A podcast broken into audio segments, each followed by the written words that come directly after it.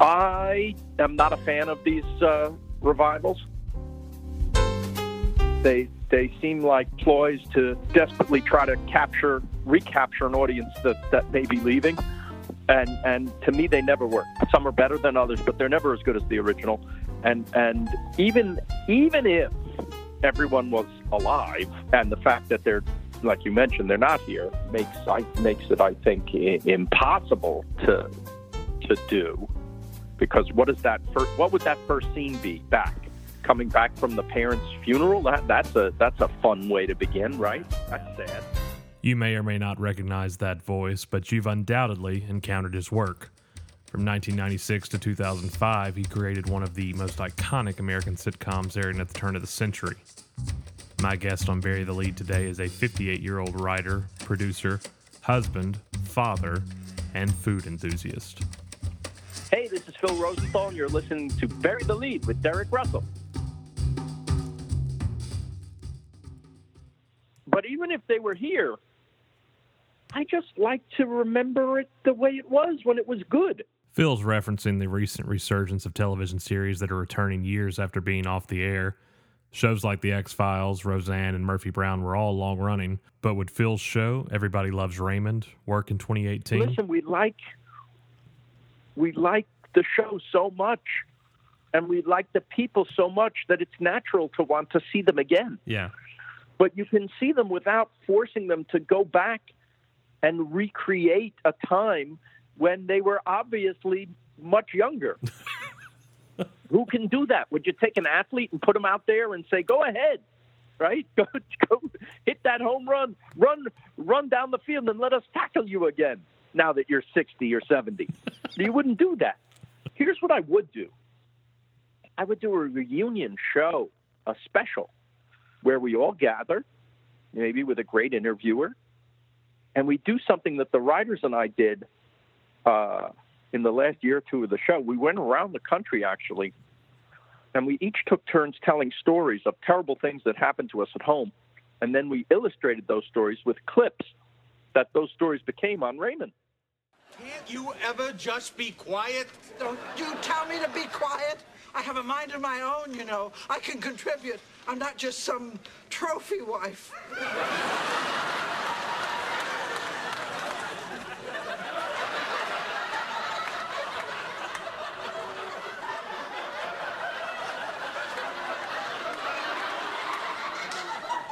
You're a trophy wife? What contest in hell did I win? We could do that. It would be a reunion. It would be you get to see the actors and how they are right now and reflecting back on the show. And the show is the show. The show, thankfully, is still in syndication around the world. You can see it anytime. You can visit them anytime. And I like to preserve it the way it was. I don't need to, you know, muddy the waters with some rehash.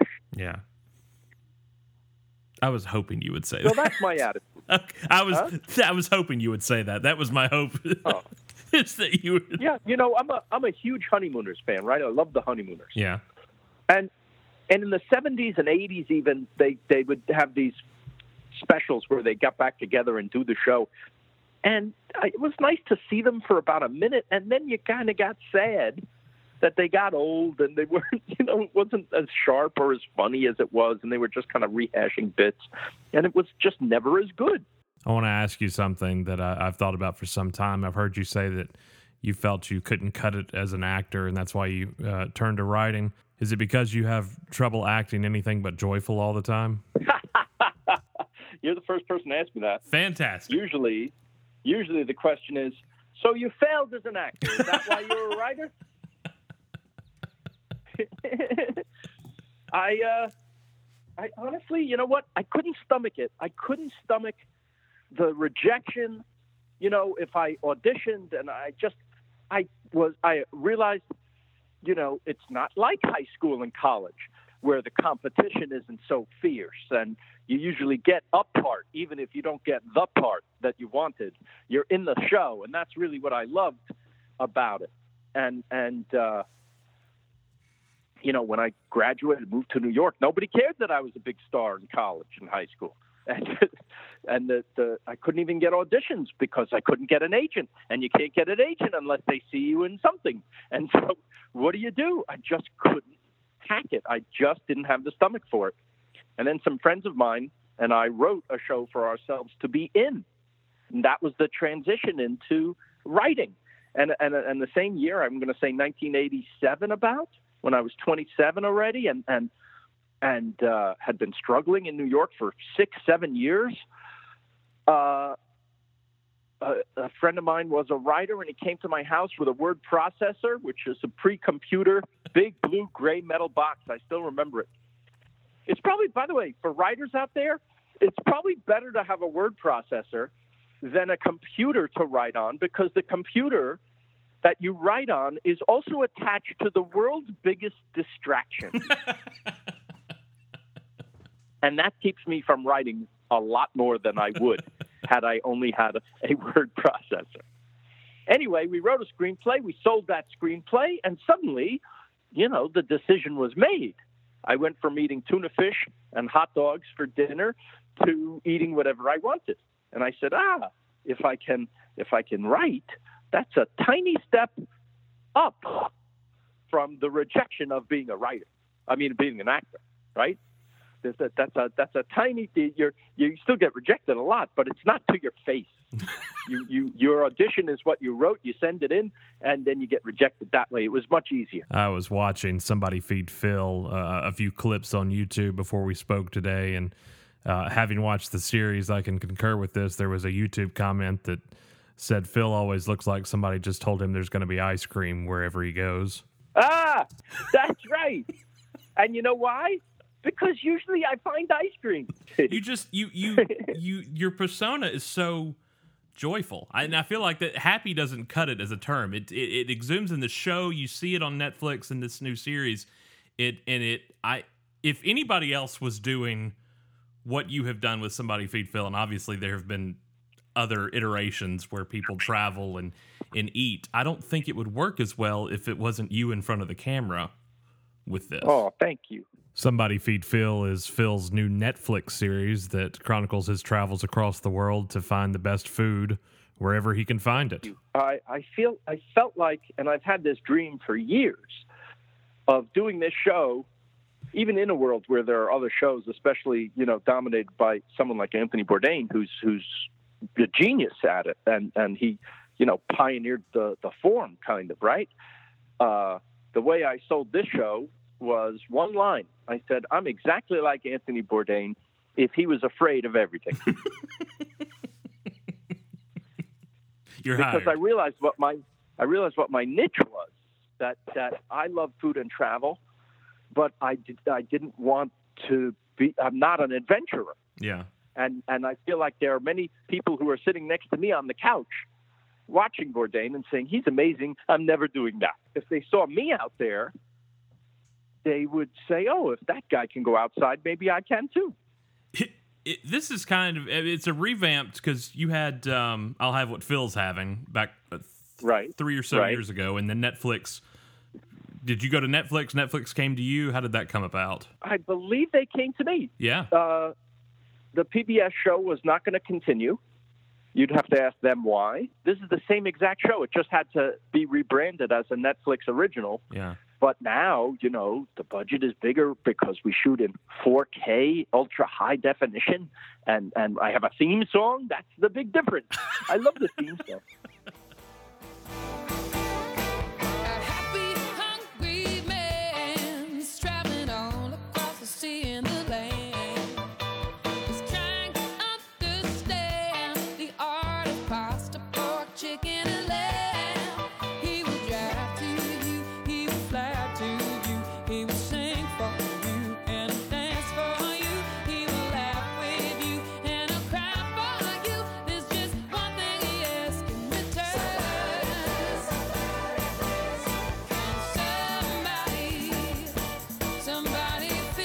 It feels like a, a eighties sitcom almost with the theme. You got it. Song. That was on purpose. Oh, okay. I wrote a few lyrics.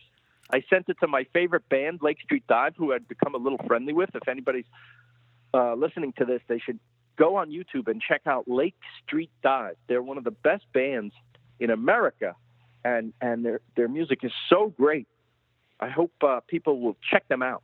It's a good it's a good name though. Somebody Feed Phil. It's fantastic. You've you've you've gone to it's New Orleans. It's good. It reminds you a little bit of Everybody Loves Raymond. It does. Cadence, same, yeah, and it, it it has to do with food, and it has a little humor in it. So I feel like the the show title reminds you of something that people say when they come home and they wonder if anybody fed the dog. Somebody Feed Phil. Part one of the series premiered in January on Netflix, which would lead us to believe part two is probably incoming. You're no dummy. Yeah. I try. You got it. I That's try. What, you know, people ask me, is there going to be more? I said, look at what it says. Yeah. That's part one.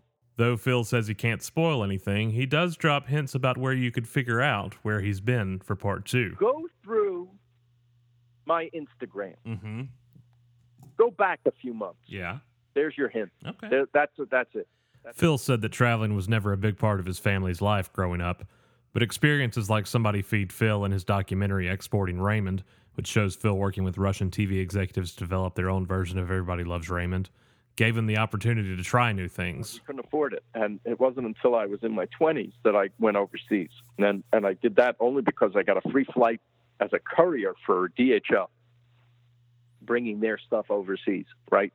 And and you get land in, in like Frankfurt or something. You hand your luggage tags to a D H L guy, and that's their stuff. That's how it flew in those days, with with some kid in a in a in a coach class ticket, and and then two weeks later you come back and do it the other way, back to New York, which is where I was living. Um, and those two weeks are yours. So I hopped on a train as soon as I hit Frankfurt, and I went to Paris. And then overnight from Paris to Florence, Italy, and then back up to Frankfurt. It was the greatest thing I ever did in my life. It, it blew me away. I couldn't believe how much fun it was. And I had no money at all. I had yeah, maybe two hundred dollars to spend for the two weeks. I stayed in hostels. I stayed on friends of friends' couches. I ate, you know, very cheaply. And I loved every sight, sound, and taste and person that I met. Working at D H L isn't the only interesting job Rosenthal had before breaking into television. He was once fired from a security guard position at the Metropolitan Museum of Art. Oh, you have to you have to bring that up to embarrass me? No, it's not. I was a guard at the Metropolitan Museum of Art. Yes, this is what a, a, a somebody with... Uh, a Bachelor of Fine Arts degree is the kind of job you can get. So, so I was, I was uh, a guard during the day, and then I think I got into a play, and then I moved to the later shift from like four to midnight, and then I worked midnight to eight in the morning when I was in when I was in play, and and uh, I thought I could do this. I was twenty-one years old. I thought that I could stay awake from midnight to eight in the morning, and then just change overnight. I could change my sleeping habits. Well, it turns out that I couldn't, and I was fired for falling asleep on a three hundred year old bed. Did did you just, were you walking by it and you were like, nobody's gonna know, I'll just lay here for a little while? Uh, no, I was a zo- I was I remember being a zombie. I remember being on my third night without a real night's rest, and I finished my route. You know, when you're a guard, you do routes around the certain areas of the museum. By the way, the guards are completely superfluous. They don't need guards at the Met. They're there for show, pretty much, and because uh, there's electronic everything. But, you know, you're supposed to return to your route uh, to the post at a certain time, and then the guy on your post, he walks around for an hour, and then comes back, and then you walk around for an hour. So it was about four or five a.m. I had finished my route early. I was in the on the third floor of the American Wing. I was passing by a room called the Hart room, H A R T, and it had period furniture from from you know the sixteen hundreds and and uh, or the seventeen hundreds and and you know the, of the Old West maybe. And there was a little crib, and there was a a bed, and there was there was no stanchion, there was no like you know red velvet rope around it or anything. It was just a you know pretty plain bed, and I think I just remember walking over to it, and then an hour and a half later the entire museum guard staff is looking for the guard that didn't return to his post, and they get a little worried because what if there's a robbery and the guard is killed? Or what if the guard committed a robbery? Or what? Where is this guard who never came back and never left the building, right? What's happening? So I remember being shaken awake by a supervisor, a woman who was looming over me saying, "What are you doing?" And I just remember thinking, how did she get in my room? Right? But there's a plaque now over that bed that says, "Phil Rosenthal slept here." Is there seriously? No. No, of no. course not. But I'll tell you something. That experience, as humiliating as it was, now cut to, I'm going to say, eight years later, and I'm trying to make it as a writer in Hollywood. And a friend of mine wants to write a sitcom script with me. And you write a sample script called a spec script, which is for no money. It's just a sample, like an audition that you're going to send around. And the show that was big right then was Roseanne. So let's write a Roseanne sample script. What should we write about? Well, what if Dan, the husband, is working real hard and he gets a second job as a guard at night at the museum, and he falls asleep on a three hundred year old bed? And we wrote that script, and people around town said, "What an imagination." Little did they know. Yeah. And that that got us that got us our first gig writing. So you, uh, the, the reason I love telling you this is because for anyone listening who wants to be a writer, you know, we all have these terrible things that have happened to us. Embarrassing stories, stories about our families, uh, things that we think only our family would, would think is funny. Um, saying, that's the stuff. That's the stuff. That's the thing that separates you from me and you from anybody else on the planet, is the stuff that's happened to you that's filtered through your point of view and your the way you experienced it. No one else on earth has that.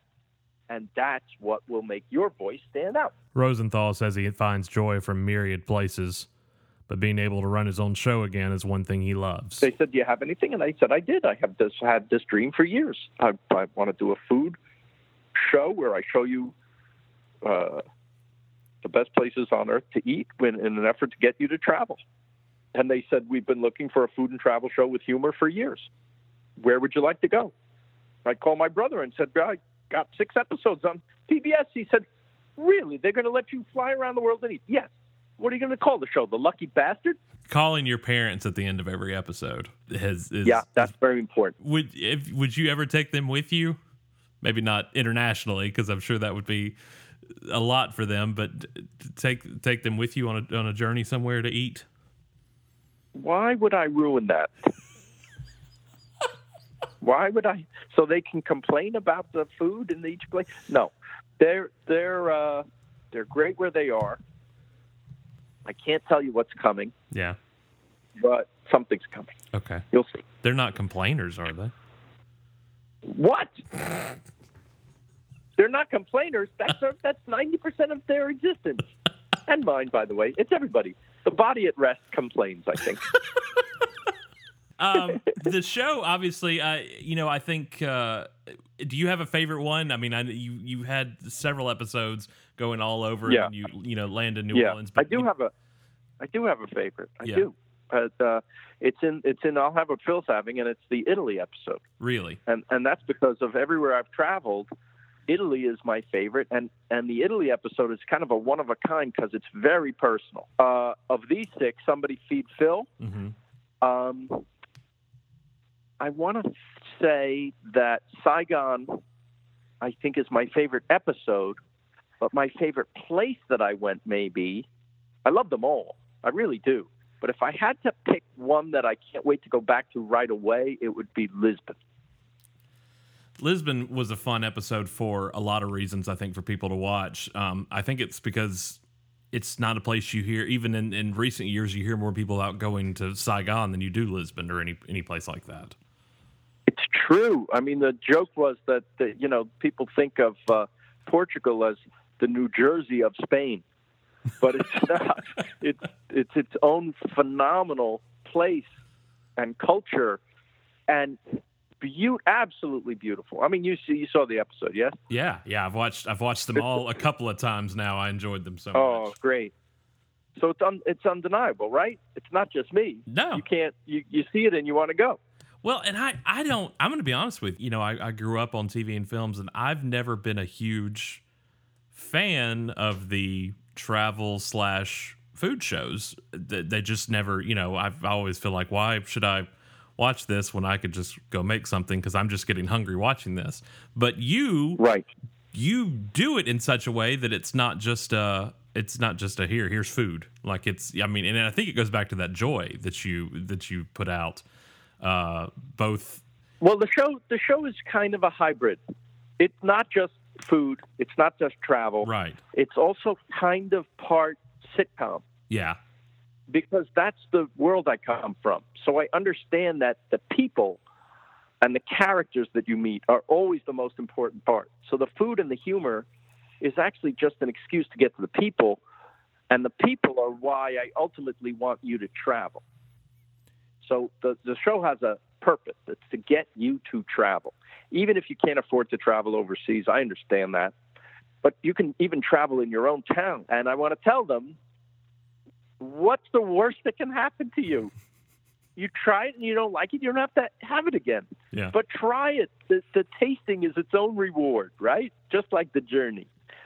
And I think you'd be so happy to find things that you like from another world, that it opens your mind a tiny bit.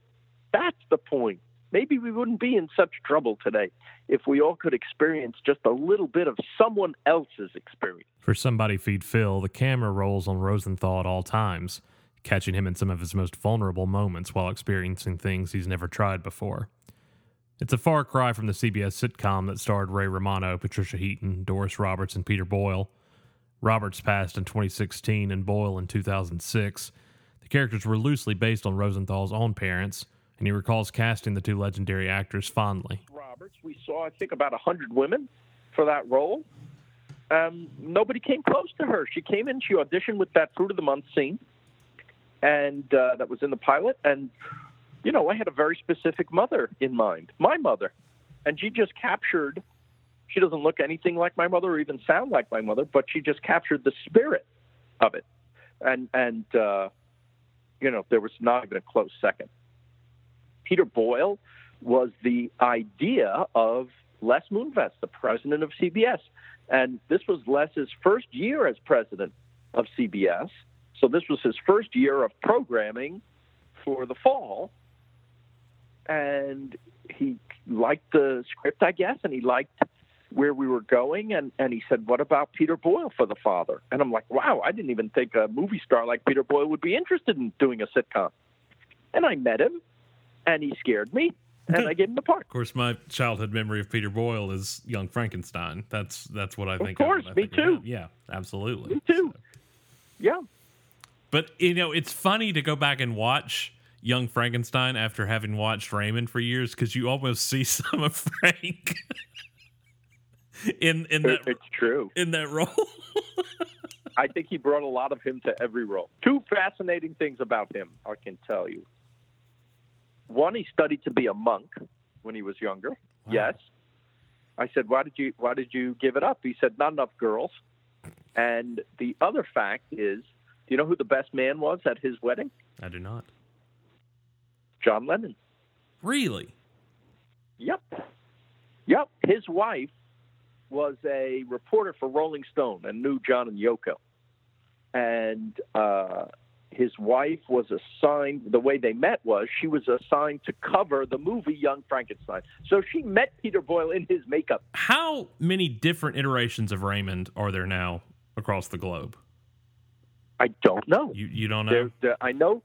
I think our original show is either subtitled or dubbed in one hundred forty countries. Yeah. But then there are the countries that have taken our scripts and adapted them, right, and made them their own. They translated the scripts and cast their own people.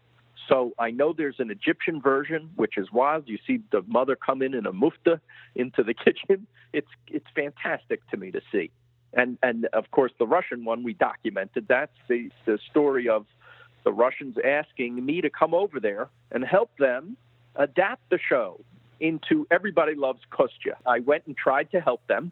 And the movie is really a, a real-life comedy about a guy who thinks he's an expert in something, like me and my show, going to a land where nobody's going to listen to you.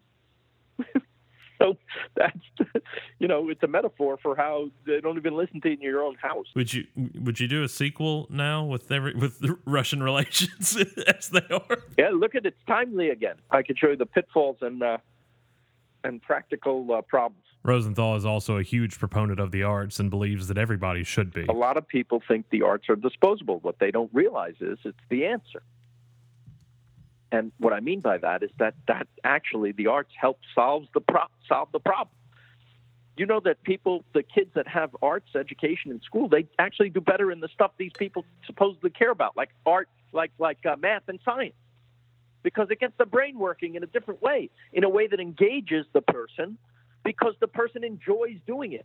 If you just do math and science problems all day, yes, there are those people who actually like that. I don't understand them, but I, I understand that somebody, uh, you know, is wired differently. But a lot of people get this kind of brain stimulation from art, music, dance, theater, right? Sculpture, painting. So I don't know about you, but, uh, but it was in my elementary school. It was in my... my junior high, it was in my high school. I can't imagine going to school and not having those subjects.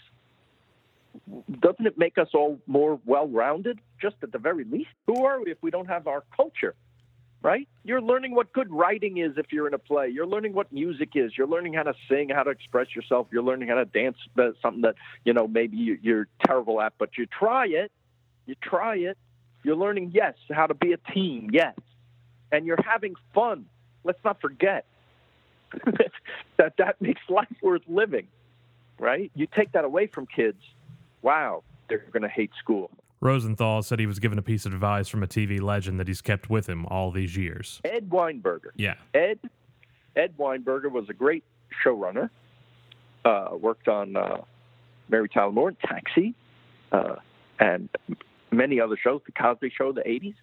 And he actually gave me this advice when I was making the pilot for Raymond. He said, do the show you want to do, because in the end, they're going to cancel you anyway. And that one piece of advice is, has stayed with me my whole life as, as, as life advice, not just about a show. But we all get canceled one day, right? So do the show you want to do.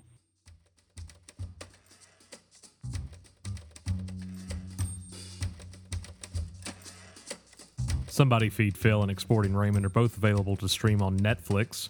Everybody Loves Raymond is shown across the world in syndication and has been adapted in Poland, Egypt, Israel, Russia, England, and India.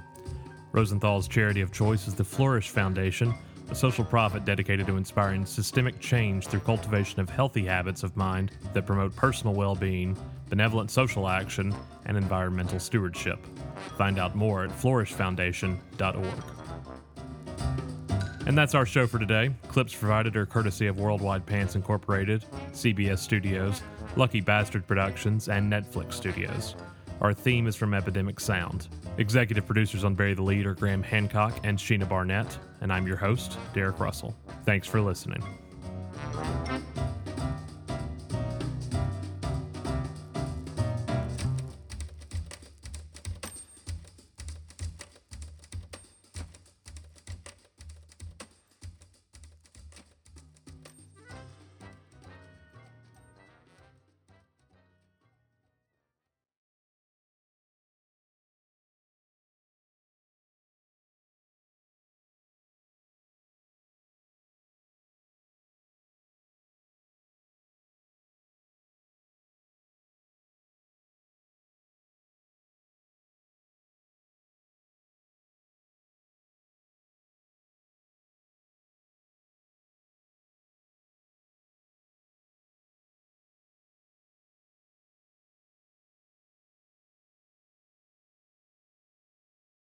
that my daughter, who is seven now, she was a little over two, and we had uh, we had been shopping on a Sunday afternoon, had gone to the grocery store, one of the like a Costco, and they had an industrial meat slicer, one of those big ones that you see like in the restaurant, big silver ones, and uh, that you nobody would ever need in their residential home. Why you could buy it at a yeah. Costco, God only knows. But, you know, we, we were walking by it, and she points at it, and she goes, "We're getting that." And I said, yeah. I said, "What? Why?" I said, "What? We're getting it." And she said, "I want it. Get it. Yeah. Get it." And I, yeah. I, I, I, I, whether it was shiny, I don't know, but she just, "Get it. I want it right now." And, you know, I said, I, I don't know what you think you're talking about. And she said, I said, "Get it." She got very persuasive with me. And I said, who yeah. do you, who do you think you are? And she yeah. said, "The Lord Jesus Christ." Wow. So we got the meat slicer. yeah, yeah, you don't want to mess with that. No. Just in case. Well, listen, nobody believed Jesus when he was here the first time.